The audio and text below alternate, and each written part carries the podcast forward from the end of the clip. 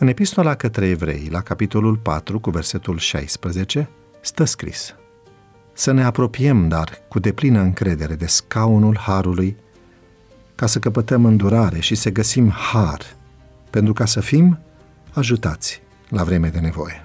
Într-o zi, în timp ce căutam prin diverse materiale să-mi îmbunătățesc dieta și stilul de viață, mi-a venit în minte versetul din Evrei, capitolul 4, versetul 16.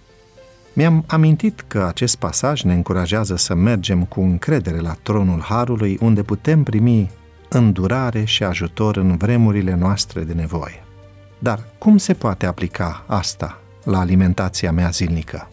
Am început să mă întreb cum pot să mă hrănesc mai bine și să-mi îngrijesc trupul, în timp ce încă primesc hrană pentru suflet de la Dumnezeu.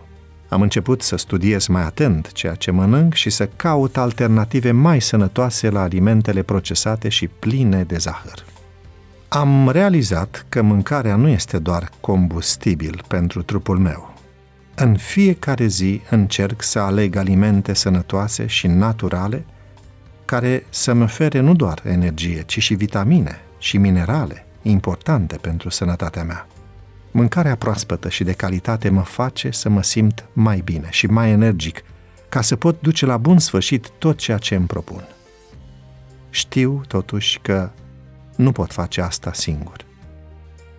Deși îmi pot alege alimentele cu grijă, încă există multe tentații și obiceiuri alimentare nesănătoase pe care trebuie să le înfrunt în fiecare zi. În acele momente îmi aduc aminte de versetul din Evrei 4 și cer ajutor la tronul Harului.